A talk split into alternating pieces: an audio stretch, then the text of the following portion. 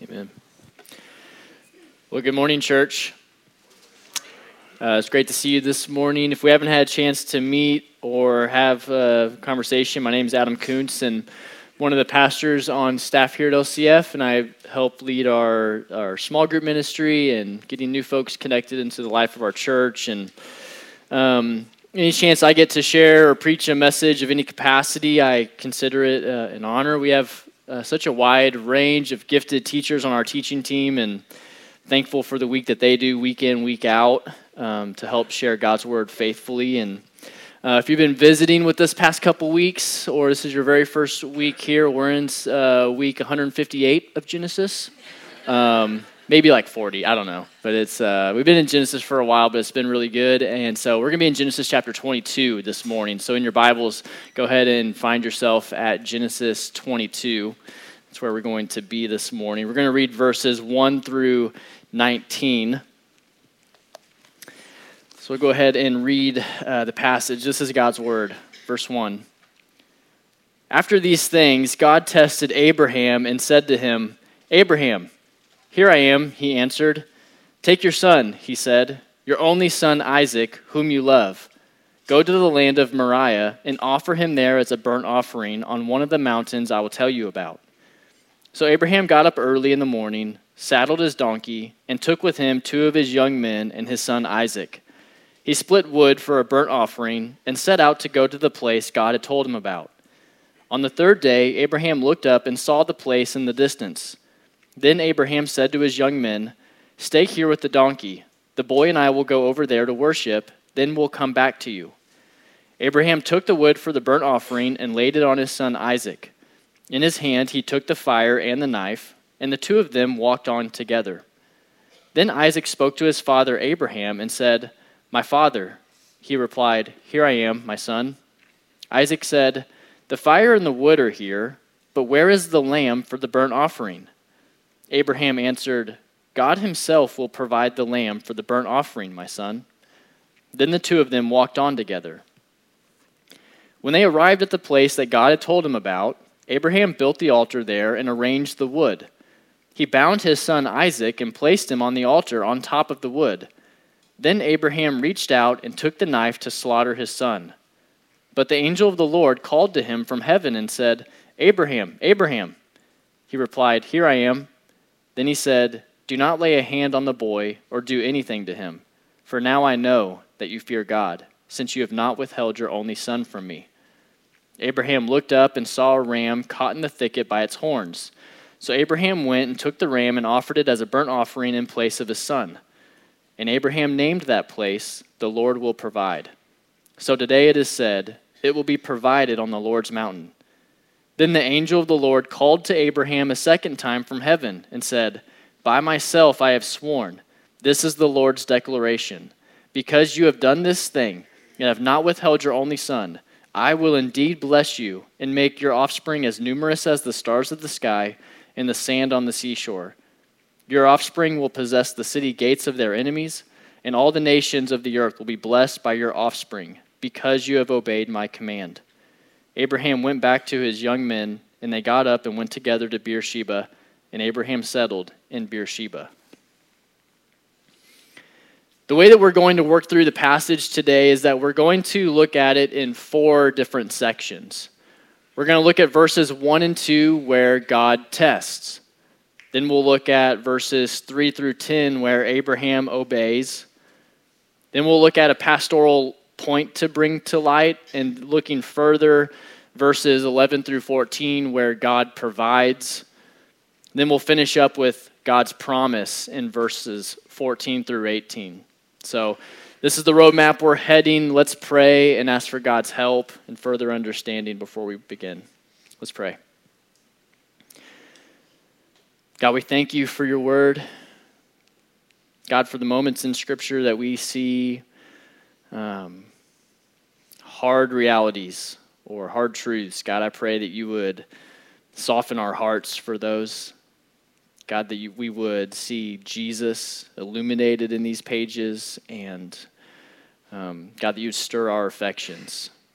God, we pray for your spirit to give us understanding of what we've read and how we can walk differently in light of it. and help us to behold Jesus in our hearts. God, we love you, and it's in His name we pray. Amen. Amen. So, uh, first thing we're going to look at is verses 1 and 2 God tests. It says it right here in verse 1 after these things, God tested Abraham. When God tests a person, he's not trying to determine if the person has faith or not.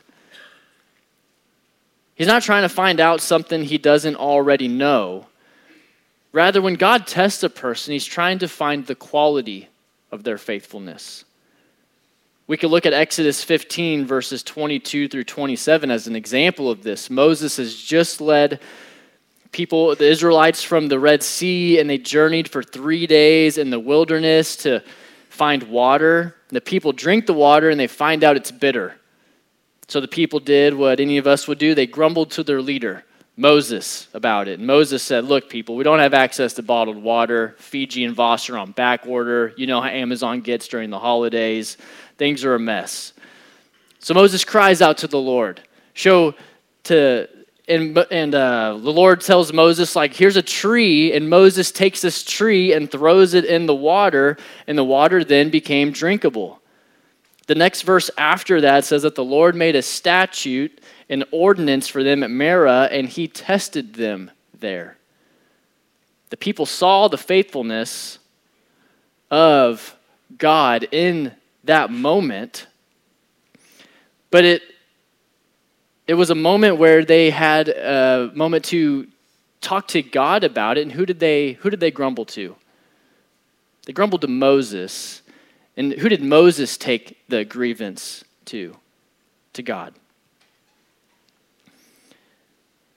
When God tests a person, it's to determine the quality of their faith. When the flip of that happens, when a person tests God, it's telling of a weakened faith, a lack of faith.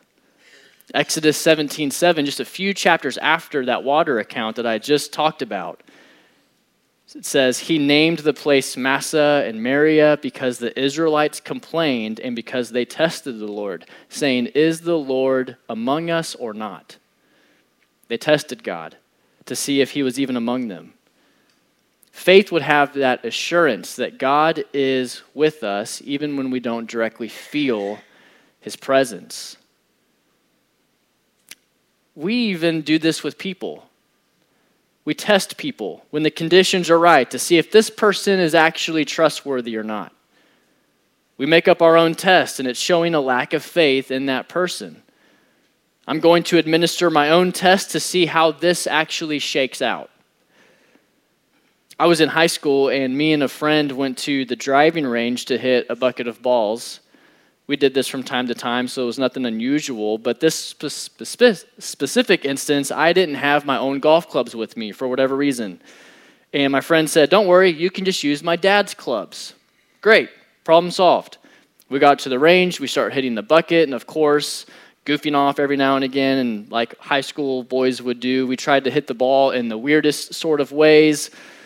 About halfway through the bucket, I was using my friend's dad's driver and it was a beautiful hit.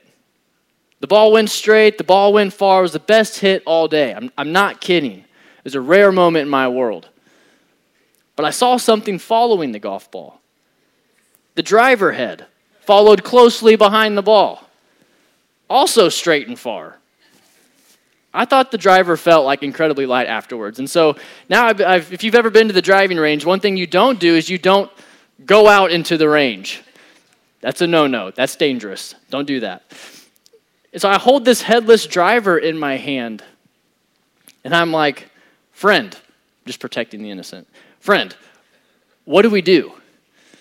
He goes, What do you mean, what do we do? you have to tell my dad.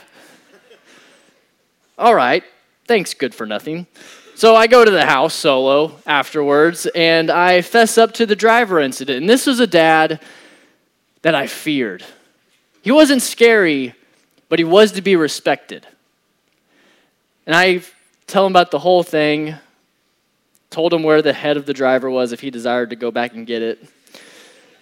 He wasn't mad, but he did say, Let's see if my, t- if my son will tell me that he used my clubs without asking. Great idea, sir. I like where your head's at. You always have great ideas like that. It may have taken my friend a few weeks with maybe some promptings to finally fess up to the, the incident, but that was a moment of testing. He didn't trust his son.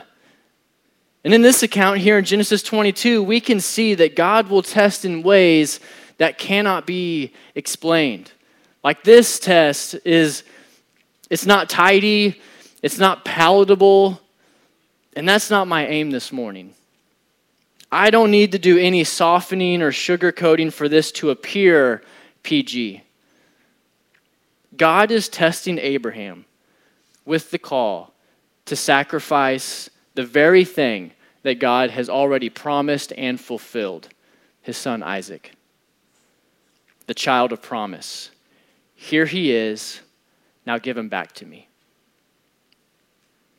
We know, being the reader, that this is a test. So we can read this story even for the very first time. We would at least know at the start this was a test. Abraham didn't have such a luxury. In this test, it weighs a little heavier than the, than what we read in the, the last chapter.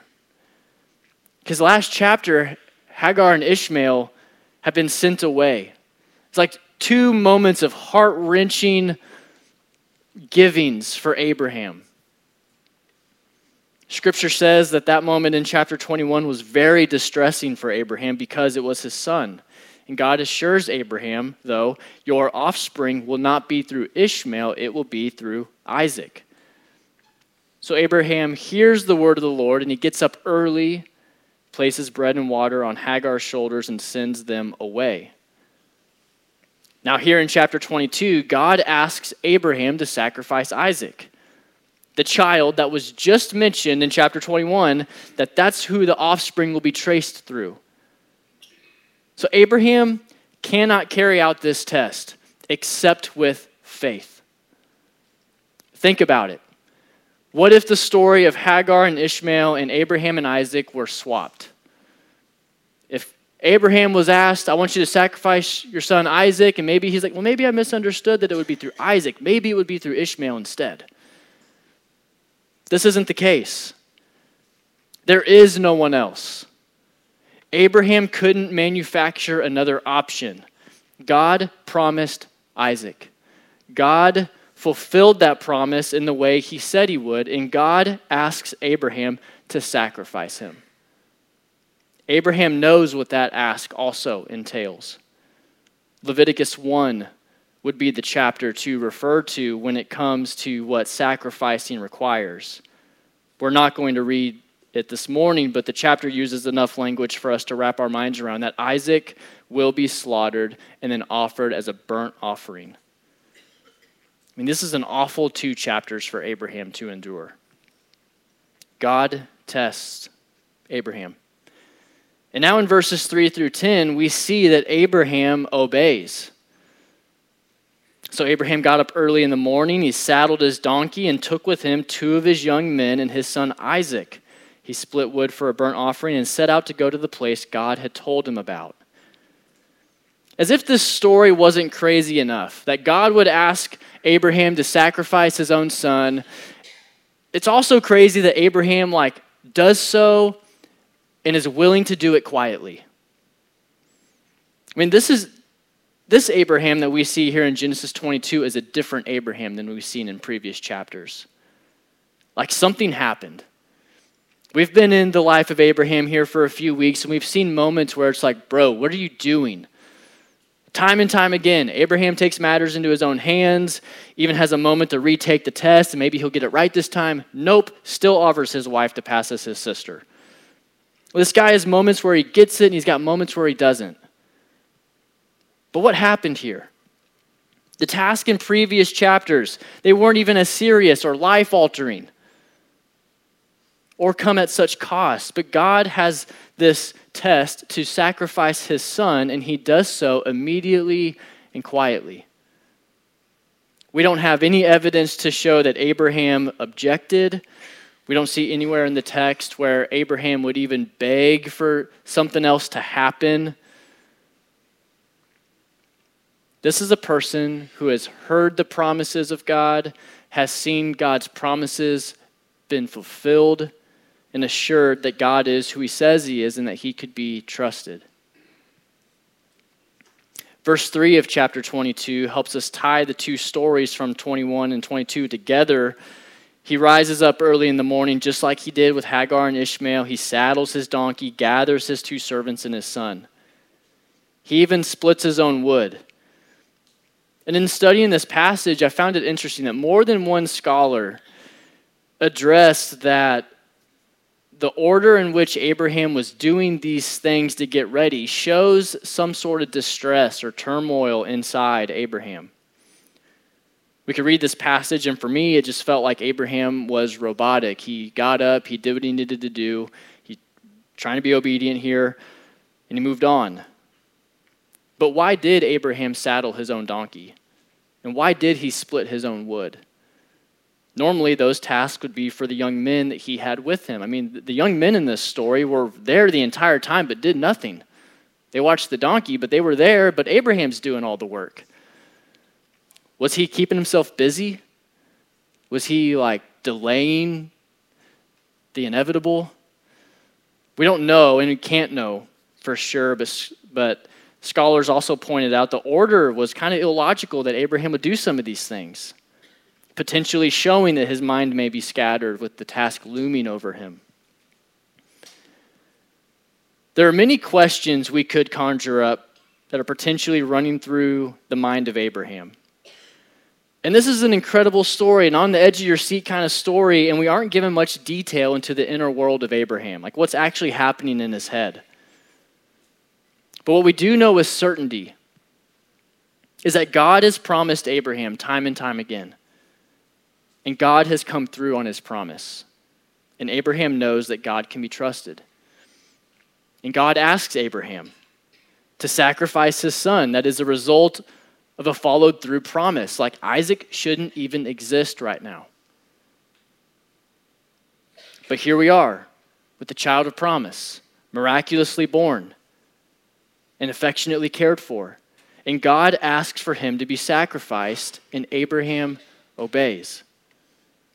Abraham had a faith filled confidence that God is faithful to his word.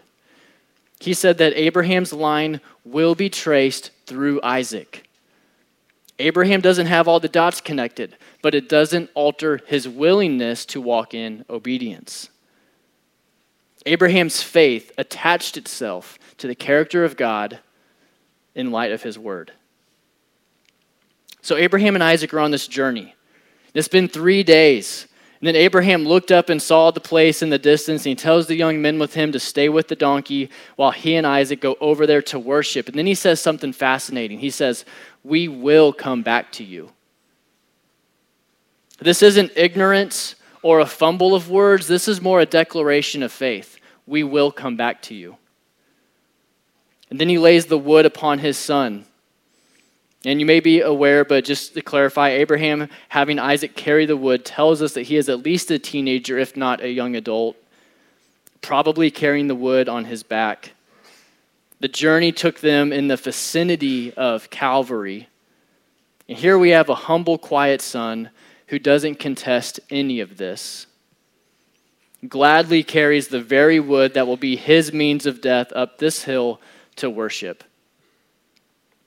Abraham has with him the knife that will also demonstrate his faithful obedience to God. And Hebrews 11 makes the claim that Abraham, by faith, considered God to be able to raise someone from the dead, therefore to receive him back. The interesting thing here is that Abraham has no personal experience with life after death, but he does have some equity when it comes to God creating from nothing. God creating life from absolutely nothing. Isaac is the daily reminder for Abraham that God can create from nothing. I know God can do this thing because my son Isaac is existing right now. And if he can create life from nothing, then God can also bring life from death. He is faithful in his word, and he says to the young men, We will come back to you. Verse 7 Isaac has his gears turning. Things aren't completely adding up. Like, can you imagine the quiet contemplation of both Abraham and Isaac happening between them? They journey up this mountain, just the two of them, lugging the wood, and all the while having this inner battle of the mind. Like, this isn't, this just isn't making sense. And dad's been acting kind of weird this entire trip. Should I ask him about this? And then you have Abraham. Should I have told Sarah before I left? She's going to be so mad when I get home. I can tell Isaac's trying to add things up in his head. Just don't ask me, son. Don't ask me what we're doing. Don't ask me where the lamb is. Just don't. And then the silence breaks. Dad? Yeah, son? We have everything we need except one thing. Where is the lamb for the sacrifice? And then we get this beautiful, gentle, tender answer from Abraham God Himself will provide the lamb for the burnt offering, my son. Not only did Abraham have a faith that God would raise Isaac from the dead, but Abraham also had faith that God would still provide the sacrifice. God asked Abraham to offer a burnt offering. This is a, an offering, a sacrifice for the forgiveness of sins. Again, we've been looking at the life of Abraham for a few weeks now. We've had a front row seat to see that Abraham is indeed sinful. For God to ask Abraham for a burnt offering isn't out of bounds because he's been sinful. Maybe during the journey, Abraham realized that he was needing to atone for his sins but through the son Isaac. And Abraham, in faith, said that God would provide the lamb for the offering. So we finish out this section of the passage with Abraham building the altar. He's arranging the wood, he's binding up his willing son and placing him on the altar. And then Abraham takes out the knife to slaughter his son. And Abraham, in faithful obedience, even as he's lifting the knife, is still waiting, hoping, and trusting that God is going to provide the lamb. And as he waits for God to provide, he is remaining obedient to the call. I want to pause in the passage to address one thing from a pastoral lens. We can read this story. This is a very familiar story we read this story and we're tempted to read this and say, well, what are my Isaacs? What are the things that I love that I need to sacrifice? And that very well may be something that the Lord brings to your attention. Maybe there are things you love that you do need to sacrifice. There are things maybe that aren't like inherently bad, but are they necessarily like edifying for you to love and enjoy? So, yeah, there may be things that like you do need to offer up and sacrifice. But I do want to make this one point God is not looking for you to destroy everything that brings you joy. It's not a delight for God to have you place things you love on the altar. This is a unique moment in Scripture to test Abraham. This isn't a call for everyone to sacrifice the things on the altar that we love and bring us joy. There's only speculation that maybe, maybe Abraham had Isaac on the throne of his heart. We don't know that, though. And we can see Abraham's obedience that grace has certainly met, molded, and shaped him into the person he is. A different person from previous chapters, and he obviously isn't sinless. But this is the tension that followers of Jesus have to grapple with. That how do I enjoy and delight in the things that God has given us while not letting that thing sit on the throne of our hearts? There are things that maybe you do love that are sinful, and we do need to sacrifice those every single time.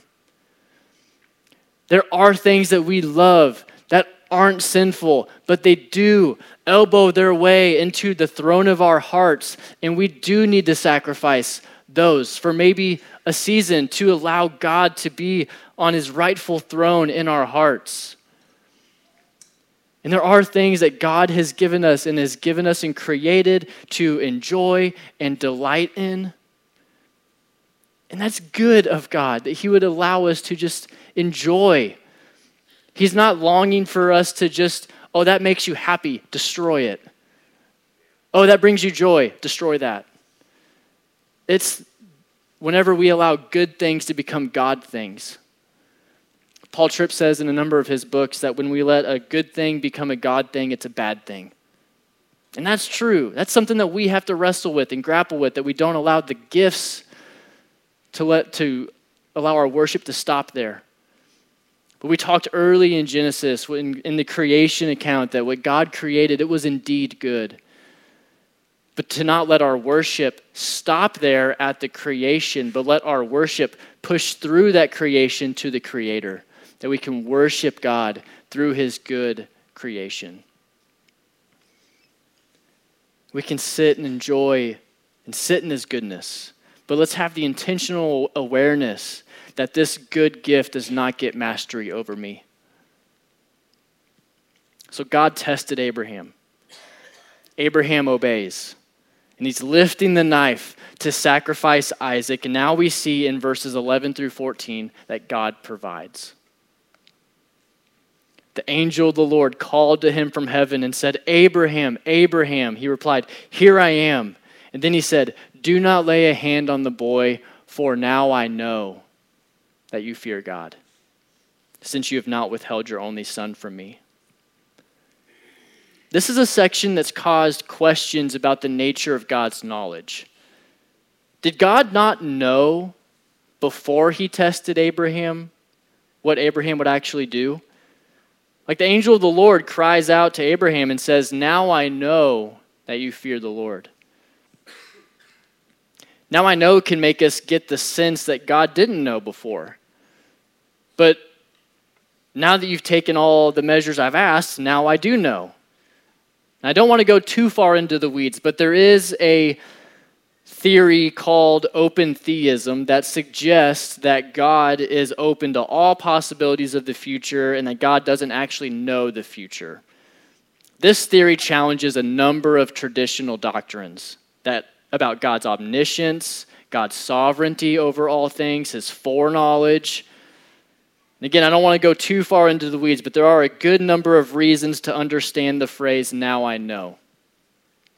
This translates differently than God's lack of knowledge. God's word tells us in a number of places that God does have a foreknowledge. Isaiah 46, 9 through 10 says, I declare the end from the beginning from long ago that is not yet done, saying, My plan will take place, and I will do all my will. There's a moment in Genesis, uh, early Genesis when God asks Adam in the garden, Where are you? Adam's hiding from him, and God wasn't fooled. He didn't need to know where Adam was, he knew where Adam was. But God's purpose was to reveal something to Adam in the answer of that question the words, now I know, mean that Abraham passed the test and doesn't need to carry through with the sacrifice of his son. Abraham heard the message from the angel and was assured of his faith in God. Richard D. Phillips said that our trials are designed by God with a, simple, a similar purpose. Not that he would learn the sincerity of our faith, but that he would grow, that we would grow in conviction and assurance for Abraham to hear the words, Now I know that you fear God, since you have not withheld your son from me. What an assurance for him that he can breathe a sigh of relief. That I can have my son back and we can go home. Verse 13 Abraham looks up and sees a ram caught in the thicket by its horns. He takes the ram and sacrifices it as a burnt offering to the Lord in place of his son. God graciously saves Isaac, provides a way for Abraham to still walk in obedience while saving his son. And this son did not take away the sins of the father, Abraham. They are still waiting for that perfect sacrifice to atone for the sins of all humanity. And just like God provided a way for Isaac to live, God provided a way for you and I to walk in relationship with God. So God provided. And now, in this last section of the passage, we see in verses 15 through 18 that God promises. He says this peculiar phrase in verse 16, and by myself I have sworn. We see God do something that he hasn't done yet. He makes an oath, but not just any oath between just anyone. He makes an oath with himself. By myself I have sworn, because you have not withheld your only son. Get this I will indeed bless you and make your offspring as numerous as the stars of the sky and the sand of the seashore.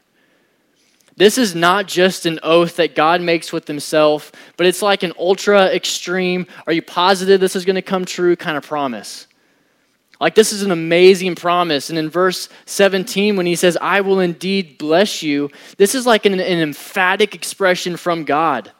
It's a grammatical form known as infinitive absolute. This gives complete certainty. It removes any question whether this will come to pass or not. It's like a pinky promise with eye contact, no blinking, followed by a firm handshake with a silent nod. It's like, this is happening. This isn't so that God locks himself into a promise to like hold himself accountable. It's to give Abraham absolute certainty that this is going to be so and it will come to pass. God doesn't need to do an oath. He is trustworthy with or without the oath. It was completely unnecessary for God, but absolutely assuring for Abraham. This moment made it clear for Abraham, and I want it to be clear to us today that God holds nothing back in what he will call to the altar and what he provides. So, where is the lamb? Where is the lamb? That's the question that Isaac asks on a journey up the mountain. In verse 8, Abraham says, God himself will provide the lamb. The thing is that this story tells us that he provides a ram whose horns are caught in the thicket. So, was Abraham wrong? Or are we just getting too caught up in little details? Not at all. Abraham wasn't wrong. God himself did provide a lamb. It was not a spotless, innocent animal for sacrifice. It was a spotless, innocent, sinless God man who left his throne to be the atoning sacrifice for the sins of all humanity, God's own Son. A child of promise, a boy born miraculously, just like Isaac, however, born of a virgin, of what was prophesied about long ago. God tells Abraham in the beginning of the chapter take your son, your only son, whom you love. I think God's identifying with Abraham here. He knows the ask, he knows what he's asking of Abraham, and God graciously allows Isaac to live. He could have asked for the life of Isaac, and it was clear that Abraham would have done so. But he spared the life of Isaac to carry the line to our Savior Jesus. He provided a way of escape for Isaac, and God entered our world through the person of Jesus, who carried his cross, led by the Father, up the mountain where he was nailed to the cross. He was innocent, blameless, yet God held nothing back on his own Son for the payment of sins. He let the Son live in Genesis 22 he let God the Son die. And that payment was sufficient so that now his life is credited to your account. And we can say confidently to the Father, Now I know God's love for me because he did not withhold his son from me. Amen. Let's stand and worship this lamb that was slain.